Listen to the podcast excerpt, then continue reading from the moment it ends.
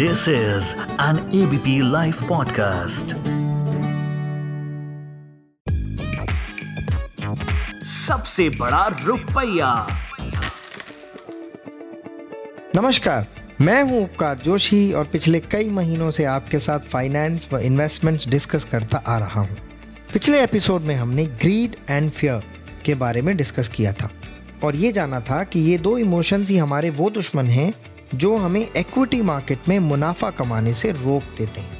परंतु, जैसा मैंने पिछले एपिसोड में कहा था, इन पर विजय प्राप्त की जा सकती है। कैसे? आइए समझते हैं। किसी भी दुश्मन पर विजय प्राप्त करने के लिए सबसे पहले अपने आप को मज़बूत करना ज़रूरी है। और ये तो इमोशंस हैं, सबसे बड़े दुश्मन।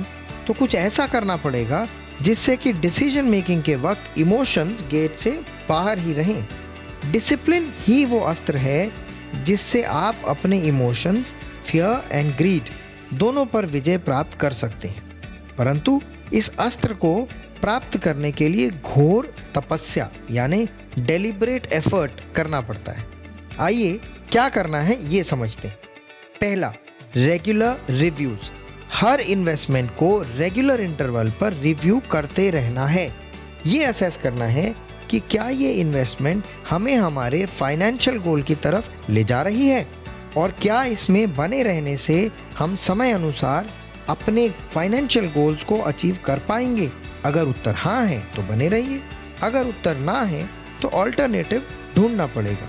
मैं याद दिलाना चाहूँगा कि गोल प्लानिंग हम पिछले एक एपिसोड में डिस्कस कर चुके हैं। दूसरा एसेट एलोकेशन रेगुलर इंटरवल्स पर अपनी एसेट एलोकेशन को रीविजिट करें और ज़रूरत अनुसार रीबैलेंस भी करें।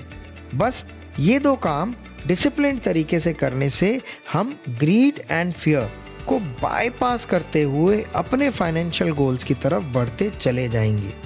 आशा करता हूँ आज के कॉन्सेप्ट्स आपको ठीक से समझ में आ गए होंगे।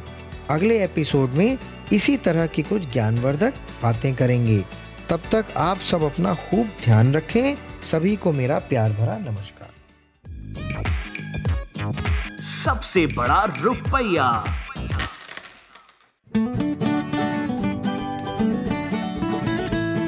This is an ABP live podcast